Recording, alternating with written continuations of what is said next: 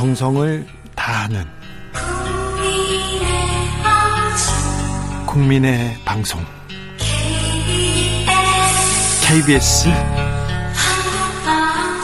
주진우 라이브. 그냥 그렇다고요.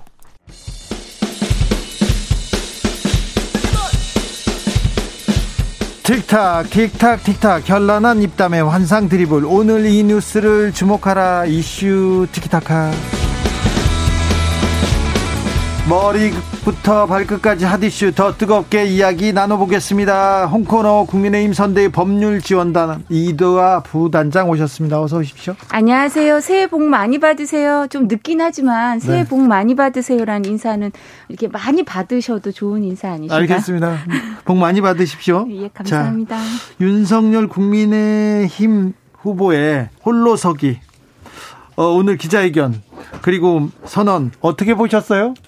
민주당이나 그다음 국민의힘이나 이제 선대위 슬림화나 의사결정의 효율화 이런 부분이 과제 중에 하나가 아닌가 싶어요. 민주당도 사실은 이재명 후보가 10월 10일 날 선출되고 나서 일기 선대위가 출범을 했다가 12월 10일경에 다시 이제 이기 선대위가 다시 사실상 출범을 했어요. 일기 선대위가 형해화되고 근데 오늘 우리가 이제 이 기자회견을 후보가 하고 이러시니까 강훈식 의원인가요? 전략기획단장이시죠. 네. 그분이 또 선대위를 슬림화하겠다, 재차 기강을 잡겠다, 막 이런 발표를 하시더라고요. 그래서 네. 이런 부분은 선대위를 하다 보면 자꾸 조직이 좀 커져요. 그러니까 이런 부분을 다시 또 효율화하기 위해서 이렇게 재차 점검하는 시간을 가지는구나. 그래서 네. 우리도 어쩔 수 없이 국민의힘도 물리적 시간이 또 필요했구나. 네. 그런 생각이 들고요. 뭐 다행히 아직 시간이 60여일 남았기 때문에 과거 사례를 봐도 뭐 70일에서 80일 사이에 일기 선대위가 떴다가 이제 그 효율화가 돼 있지 않으면 60일에서 70일 사이에 다시 선대위를 구성하고 이런 사례들이 있었기 때문에 뭐 자연스럽다. 잘 되지 않을까 싶습니다. 네, 청코너 최진봉 성공회대 교수님. 안녕하십니까. 윤석열 후보의 홀로서기 음. 어떻게 보고 있습니까? 걱정과 우려가 좀 많습니다. 어떤 걱정? 그러니까 저는 김종인 선, 선거 선대위원장이 같이 갔어야 된다고 생각해요. 기본적으로 제 생각은 그렇습니다. 물론 이제 후보가 선택하는 거니까 뭐 후보 선택한 건데요. 이제 좀 우려가 있어요. 그래서 그러니까 조직을 슬림화하는 것은 사실 김종인 선대위원장도 같은 의견이었어요. 그러니까 조직 슬림화에 방점이 찍힌 게 아니고 저는 인적 쇄신에 방점이 찍혔다고 보거든요. 윤석열 지금 이번 어, 후보의 선대위 개편은 근데 거기에 이제 김종인 총괄 선대위도 함께 포함돼 있어요.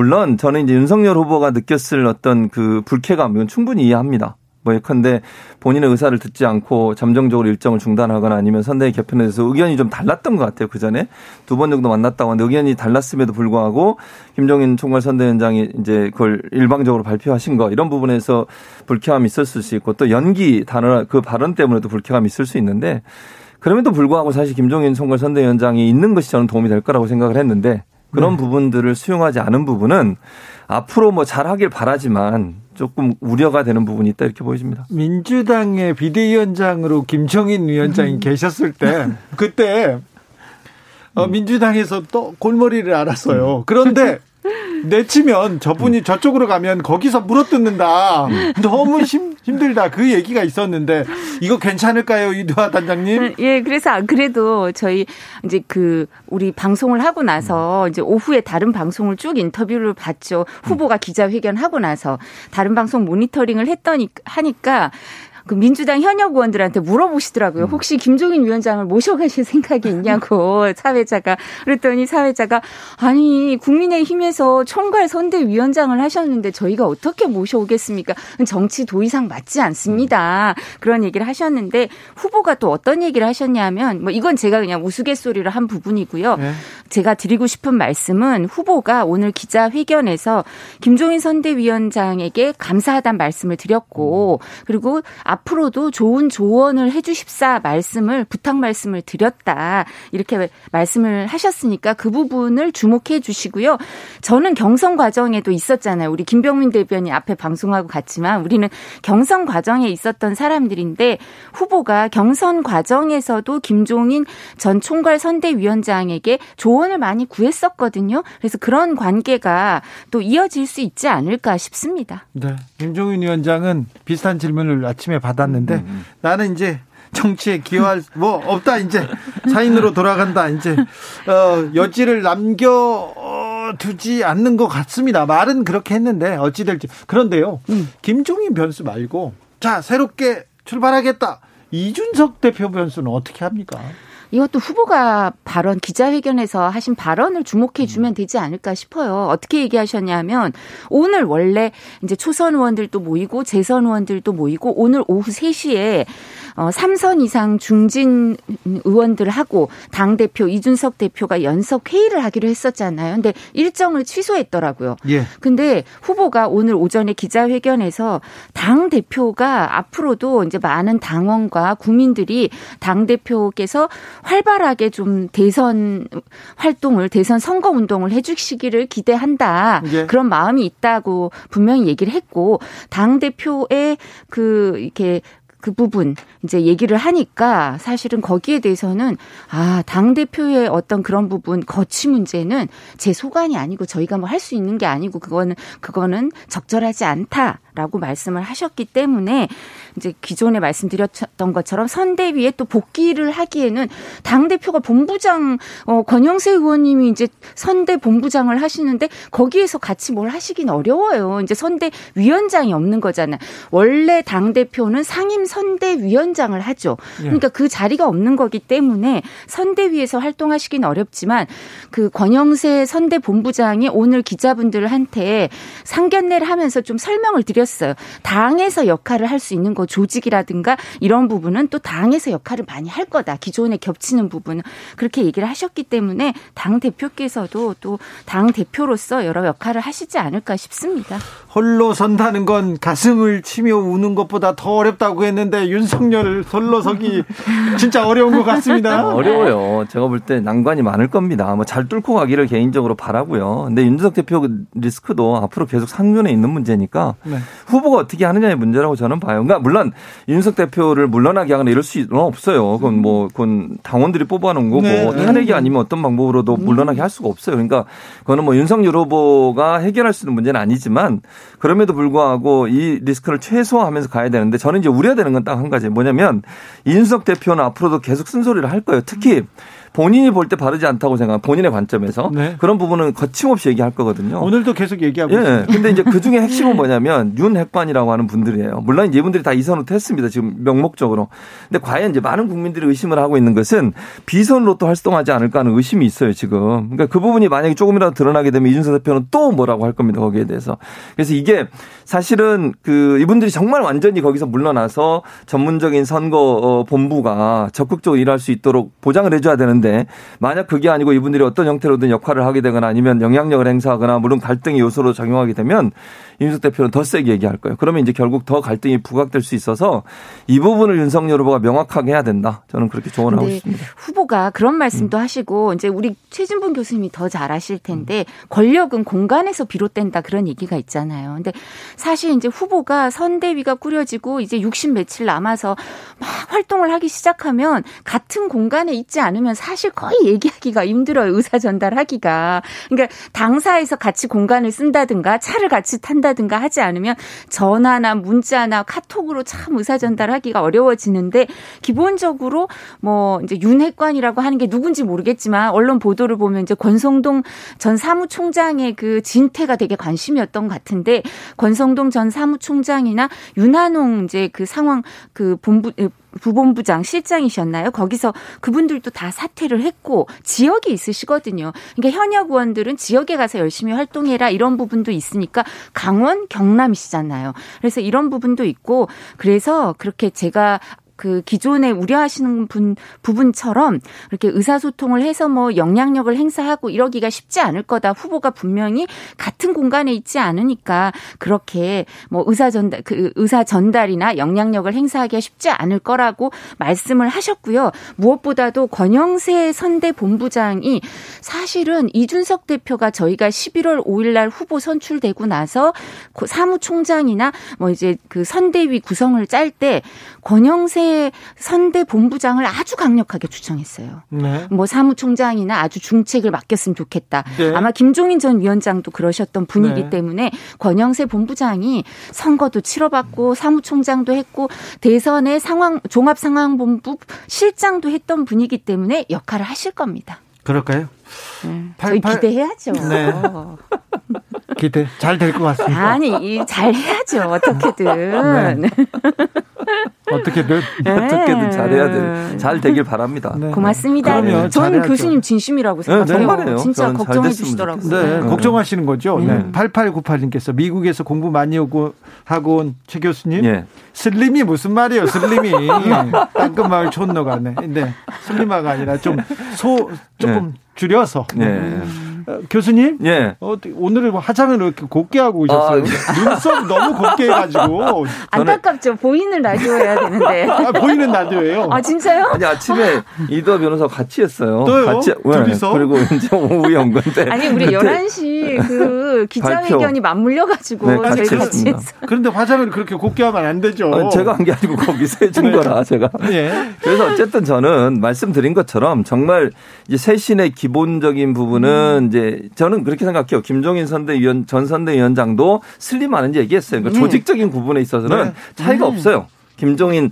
전 선대위원장 말이나 윤석열 후보 말이나 이준석 대표도 비슷해요? 비슷해요. 근데 문제는 인적이라니까요. 그게 보여져야 돼요. 저는 아까 제가 우려를 음. 말씀드렸잖아요. 그러니까 이도아 변호사 말씀처럼 정말 그분들이 역할을 안 하고 이선 후퇴해서 제대로 돌아가도록 하지 않으면 이건 더 큰 문제를 양산할 수 있다는 점을 윤 후보가 꼭 아셨으면 좋겠고 인적 쇄신이 명확하게 보여지는 부분이 저는 국민을 설득하는 데 중요할 거라고 봅니다. 조성빈님께서 아리랑 아리랑 홀로 아리랑 음. 아리랑 고개를 넘어가 보자. 가다가 힘들면 쉬어가다 하더라도 손잡고 가보자. 같이 가보자. 그런 네, 홀로 아리랑을 불러주십니다. 티키타카 2부는 6시에 이어가겠습니다.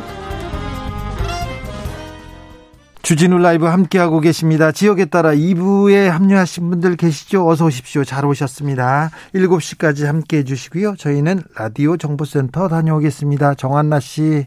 이슈 티키타카 최진봉, 이두아, 이두아 최진봉 두 분과 함께 하고 있습니다. 5214님, 요새 관심 갖기 시작한 정치인데요. 그 어떤 일보다 참 스펙타클합니다. 이런 일 말고 토론을 통해서 다양한 공약과 넓은 시각을 듣고 싶은데 아쉬워요.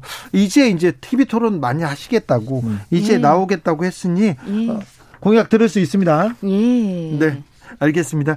어, 윤석열 후보가 아내가 지금 요양이 필요한 사, 음. 상황이다. 음. 형사처벌될 일은 없을 것 같다. 이렇게 얘기했는데 음. 이두아 변호사님, 음, 예. 요 문제, 요 얘기는 어떤 얘기인가요?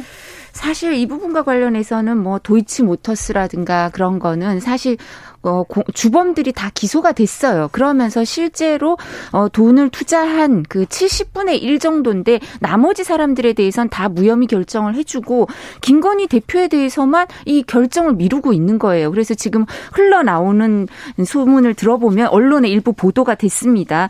그 담당자 수사 담당 부서에서는 이 부분 무혐의 처분을 하자고 하는데 상급 부서에서 이 부분을 결정을 미루고 있다 이런 얘기가 나오고 있으니까 이런 말씀을 하신 것 같고요. 네. 그리고 어 근데 사실 저희가 뭐 직접 뵙거나 뭐 이렇게 얘기를 직접 들은 건 아니지만 간접적으로 들어보면 김건희 대표가 어 윤석열 후보가 검찰총장이 돼서 이제 조국 전 장관 수사를 하면서 핍박을 받기 시작하면서 사, 사회 활동을 거의 하지 않고 집에서 지내면서 음식물도 이렇게 제대로 이렇게 밥을 뭐 많이 먹거나 이러지도 못하고 좀 건강 상태가 안 좋다고 합니다. 그래서 후보가 어떤 얘기를 오늘 하셨냐면 요양이 좀 필요한 게 아닌가 이런 얘기까지 언급을 했거든요. 예, 예. 네, 그래서 이 부분을 뭐 이렇게 활발하게 활동을 하기보다 꼭 필요한 일을 하고 선거 과정에서 공식 선거 활동 기간 같은 때 봉사 활동 같은 일을 할 수 있지 않을까라고 말을 하셨습니다. 네.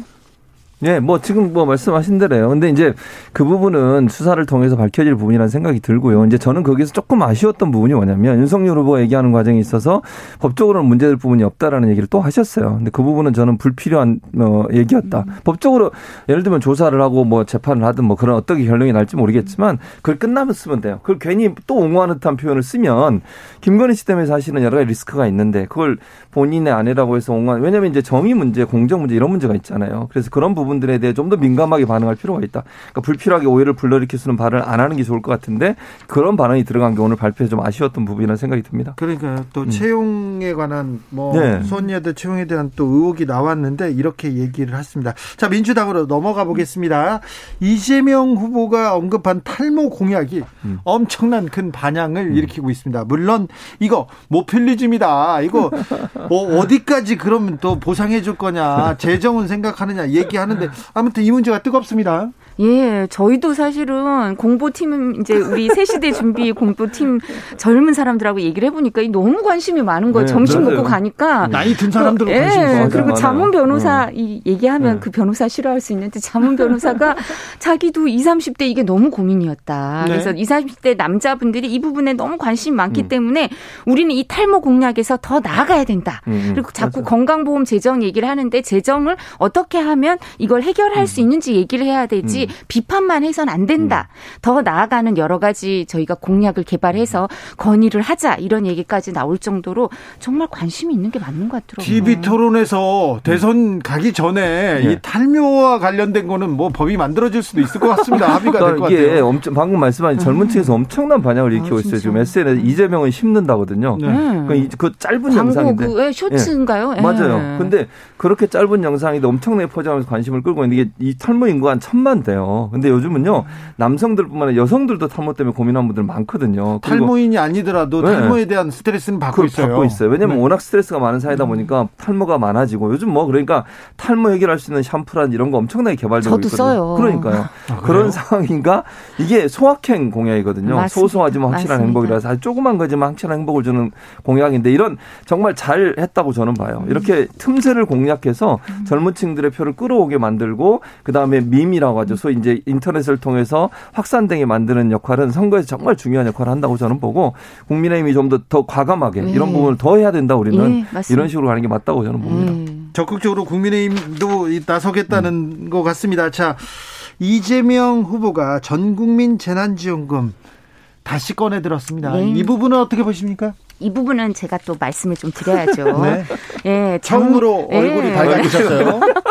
아니 그리고 우리 우리 후보한테 자꾸 홀로 그러시는데 홀로 가는 거 아닙니다. 아, 네, 우리부터 해서 많은 사람들이 지원을 하고 있습니다. 있습니다. 네. 네, 그 얘기하고 네. 전국민 재난 지원금에 대해서 이재명 후보가 2021년 10월에 들고 나왔어요. 네. 전국민 재난 지원금 줘야 된다. 이러니까 당에서 그럼 20만 원씩 주자 뭐 이런 얘기를 하니까 어떻게 했습니까? 이제 다, 그 당하고 후보는 그렇게 얘기를 했는데 정부에서 안 된다고 했습니다. 재원 마련이 어렵다고 했더니 2021년 11월 7일 날 이재명 후보가 페이스북에 올립니다.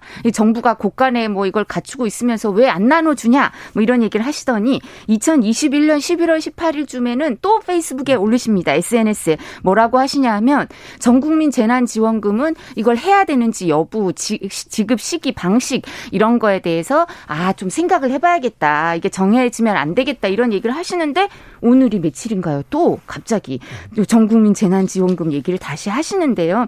지금 소상공인 영업 손실 보상을 하면서 25조에서 30조 정도 그 추경이 필요하다고 하는데 여기서 전국민 재난지원금을 하면 그 25조에서 30조는 소상공인 지원금 아닌가요? 그럼 뭐 이거는 어떻게 돼요? 이 돈이 어떻게 마련이 다 돼요? 그리고 또 입장은 10월, 11월 7일, 11월 18일 계속 바뀌시다 1월에 또 바뀌셨는데 그럼 2월엔 안 바뀔까요? 언제 이게 바뀌 안 바뀌고 확정이 되는 건가요? 그래서 이런 부분 좀 혼란스럽지 않게 해주셨으면 합니다.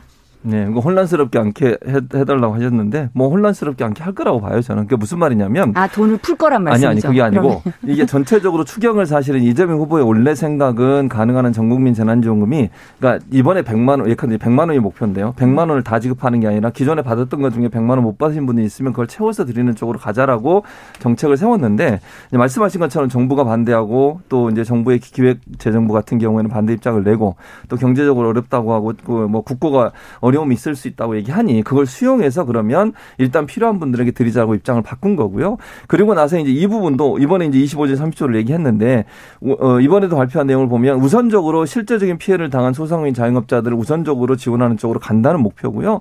거기서 만약에 여유가 더 생긴다고 하면 개인적으로 지원을 못 받는 사람들에게 어, 소위 이제 재난지원금이라고 소 얘기하죠. 그 부분을 지원하겠다고 말씀을 하셨어요. 그러니까 이 25조 30조가 어떻게 결정될지 모르잖아요. 이재명 후보는 더 많이 하자고 하지만 하지만 정부나 여당이나 또는 야당에서 반대하면 이게 어느 정도 조절이 될지 모르니 조절된 범위 내에서 가능한 한 개인에게도 지급할 수 있는 범위를 찾아보겠지만 1차적으로는 가장 어려움을 겪고 있는 소상공인 자영업자를 손실 보상하는 쪽으로 가고 나머지 부분이 있으면 개인에게 지원하는 쪽으로 가자고 얘기를 한 거죠. 그렇게 이해가 안 되더라고요. 제가 음, 음. 아침에 이걸로 방송을 음. 했는데 설 전에 말씀하신 것처럼 100만 원이 안 되는 사람한테 설 전에 맞춰 주자는 건데 그러면 그 재원이 어디 있어요? 11월에 정부 여당이 홍, 홍남기 부총리가 10월에 안 된다고 했거든요. 이거 부족하다 돈이. 예. 그랬는데 지금 설 전에 무슨 돈으로 합니까? 그리고 말씀하신 것처럼 25조에서 30조 그거는 소상공인한테 영업 손실 보상을 해야 되는 건 국가의 의무예요. 그게 제일 우선적으로 줘야 되는 돈인데요.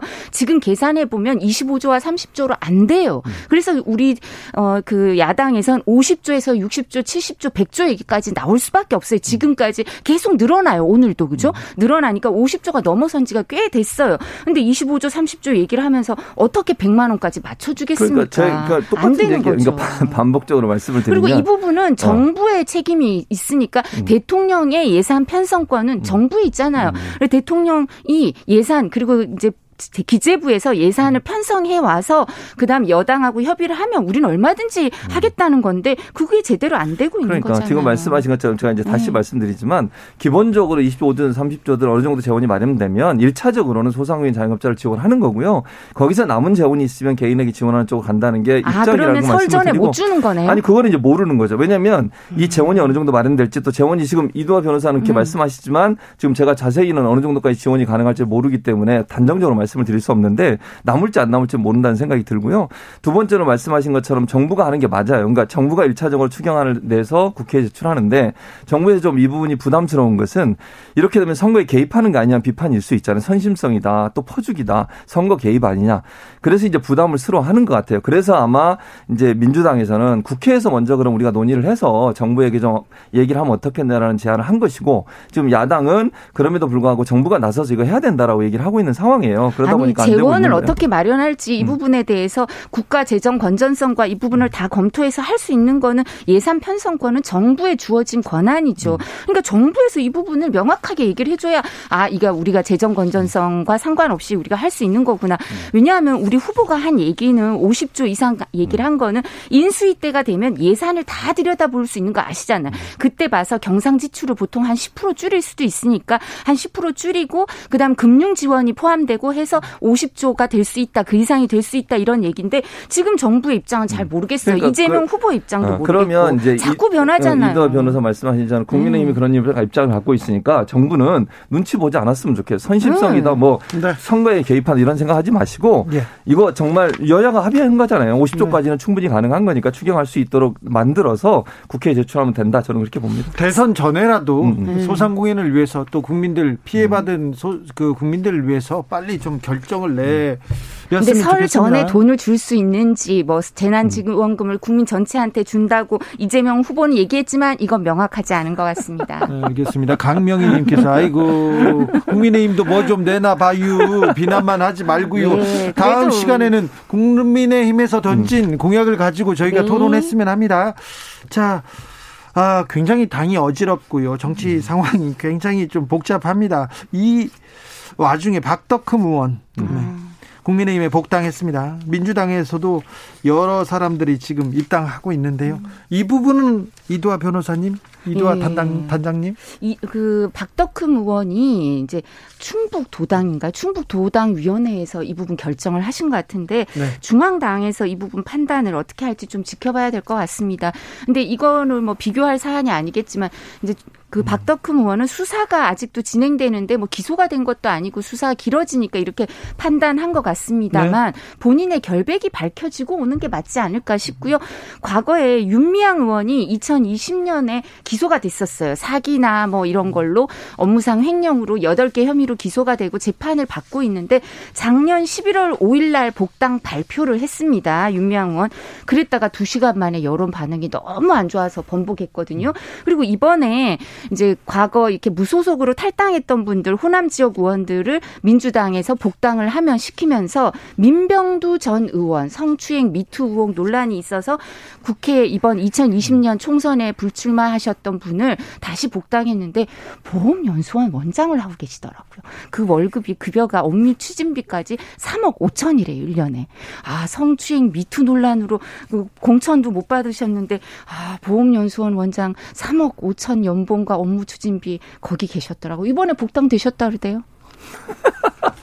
그러니까 공격을 하기 위해서 이렇게 저는 일단 지금 박덕흠 의원이든 민병도 의원이든 논란이 되는 사람을 복당시키건 절대로 반대입니다. 이거는요 선거에 전혀 도움 안 되고요. 이게 논란이 안 되겠습니까? 저는 이러면 안 된다고 생각해요. 아무리 급해도 그렇지 국민들에게 비난을 받고 있는 분들 또 그것 때문에 물러난 분들을 다시 데려온다 어떤 이유로도 저는 정당화될 수 없다고 보고요. 절대로 양 뭐 두 군데 다 마찬가지예요. 이건 뭐 여당이든 야당이든 이런 식으로 자꾸 아무나 들여오게 되면 국민들 얼마나 우습게 생각하겠습니까? 국민들 우습게 생각하지 않으면 그렇게 행동할 수 없다고 저는 봐요.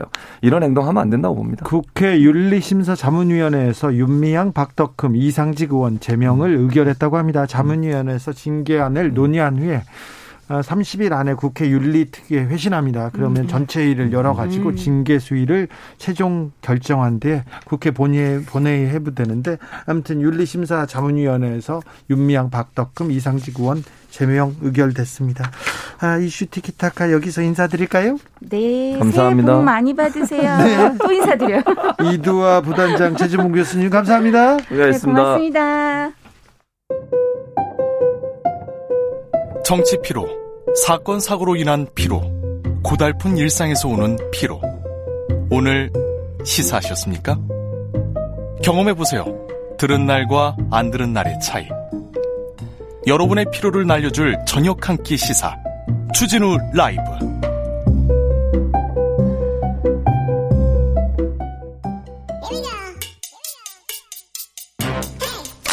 뉴스를 향한 진지한 고민 기자들의 수다. 라이브 기자실을 찾은 오늘의 기자는 코인데스크 코리아 김병철 편집장입니다. 안녕하세요. 네, 안녕하세요. 자, 요즘 코인 시장은 어떻습니까? 네, 어, 별 변동성이 없습니다. 비슷합니까? 네, 비트코인은 지금 5,600만 원 정도고요. 네. 이더리움은 460만 원 정도인데 네. 12월 이후에 큰 변동이 없이 계속 횡보를 좀 하고 있습니다. 아, 지금 뭐 연말 연초에 크게 변동이 없이 그냥 비슷한 수준이네요. 맞습니다. 아, 며칠 전에 저희가 오스템 임플란트 횡령 사건, 어유 많이도 횡령했더라고요. 1,880억 원을 횡령해 가지고 주식 투자를 했다는데 네, 맞습니다. 그분이 주식 투자를 해 가지고 손해를 봤습니까? 네, 맞습니다. 한 뭐 100, 117억 정도 손실을 봤는데요. 어, 이걸 어떻게 메우죠? 회사에서 메워야 될 거 아니에요?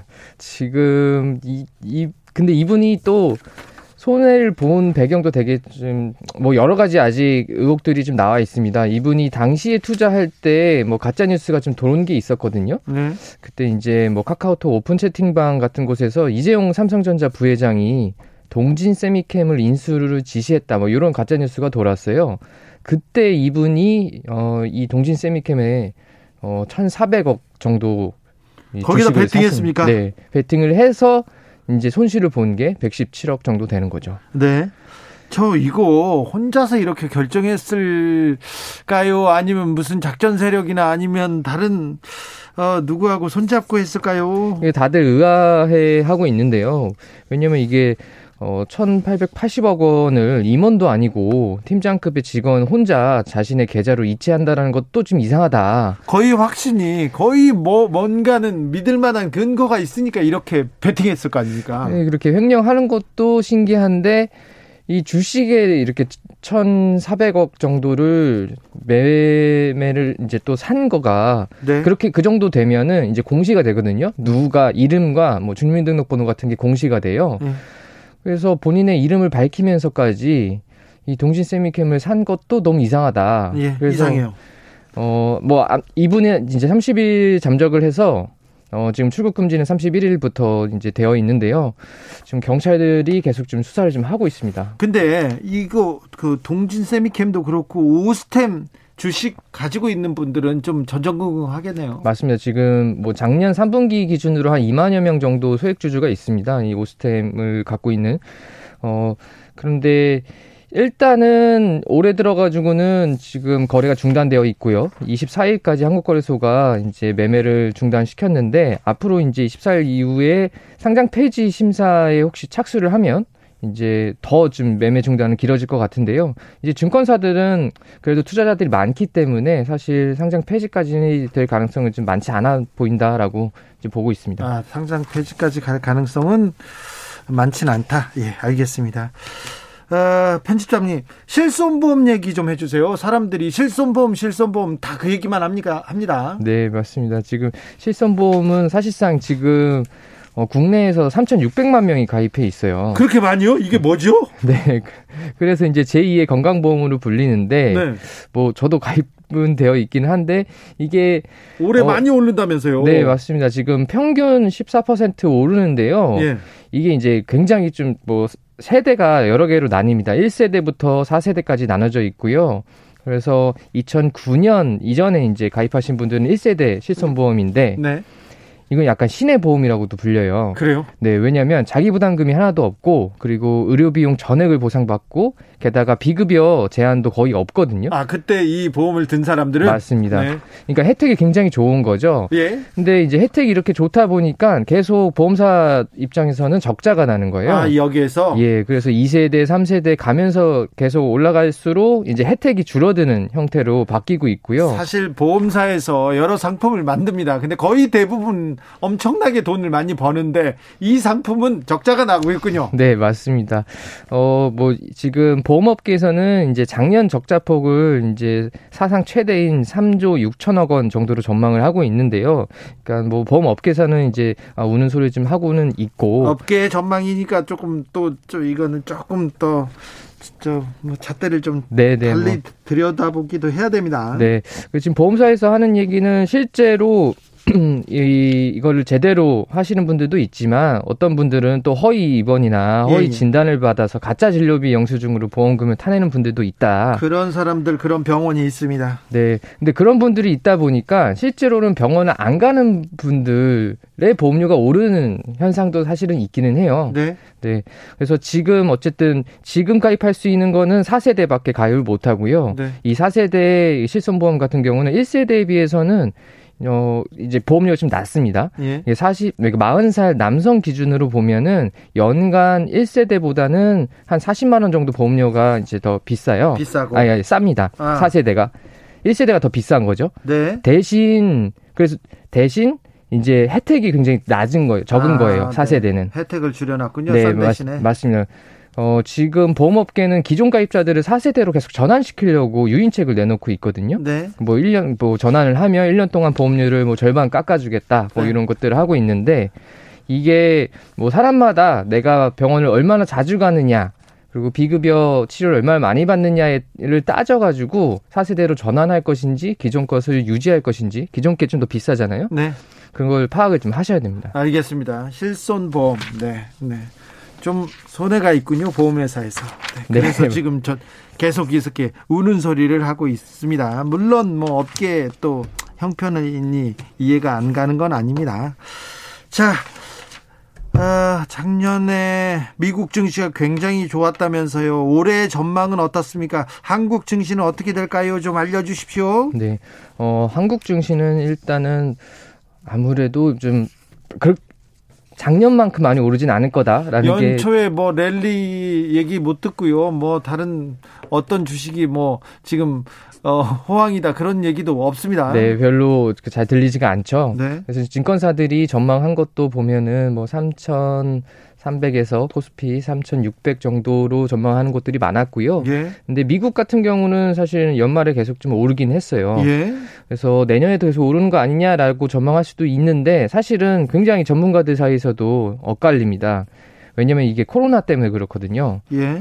어, 지금 뭐 오미크론에 대해서만 보더라도 독일 연구진은 이게 부스터샷 맞으면 방어력이 100% 회복 가능하다라고 어, 보고 있지만 또 미국 컬럼, 컬럼비아 대학에서는 3차 접종도 오미크론 방어에 충분하지 않다. 이렇게 좀 상반된 결과를 내놓고 있어서요. 이건 사실은 올해 이제 오미크론 이후에 다른 변이가 나온다거나 아니면 계속 이렇게 어, 코로나19가 계속 길어진다면 사실은 증시에도 나쁠 수밖에 없죠. 근데 결국 그것 때문에 증시가 어떻게 될 것인지에 대한 전망도 엇갈리는 겁니다. 네. 그런데 오른다는 전망이 좀 많은가 봐요? 어, 뭐 그렇게 이제 보시는 분들도 좀 있는데 이제 네. 구겐하임 파트너스의 이제 CIO인 스콧 마이너드가 대표적으로 이제 긍정적으로 보시는 분이에요. 그분은 주가가 10%에서 20% 이상 상승하고 S&P 500 지수는 5천까지 올 것이라고 전망을 좀 했습니다. 예. 그리고 뭐 투자은행 JP모건의 제이미 다이먼 회장도 긍정적으로 봤는데요. 어, 소비가 코로나 사태 이전보다는 20% 증가했고 네. 기업들도 공급망 충격에 유연하게 대처하고 있어서 좀 좋은 상태를 유지하고 있다라고 평가를 좀 네. 했습니다. 저는 경제 뉴스 중에 이 뉴스가 참 반갑더라고요.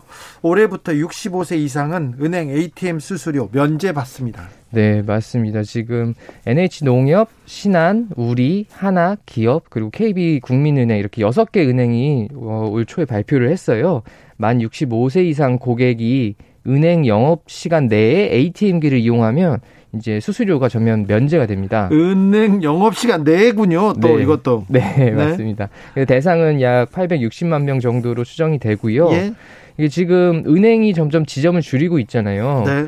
네, 근데 아무래도 이 뭐 모바일 앱이라든지 이런 것들이 익숙하지 않은 고령층 고객들이 지점을 이제 없어지면 불편하니까 대신 네. ATM기를 사용하게 될 텐데 그런 ATM기를 사용할 때 수수료를 면제하겠다라는 게 지금 은행권의 어떤 어, 대책 중의 하나입니다. 예.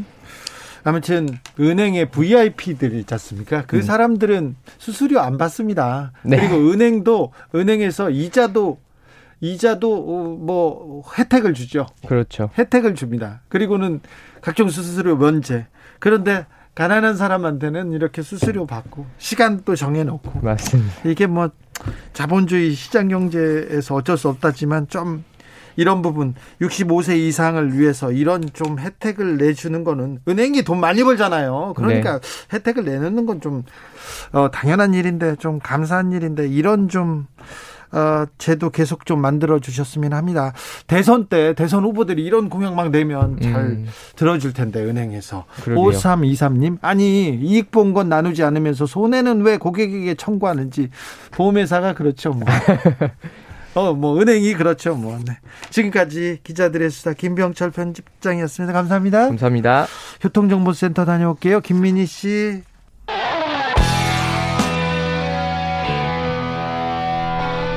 스치기만 해도 똑똑해진다.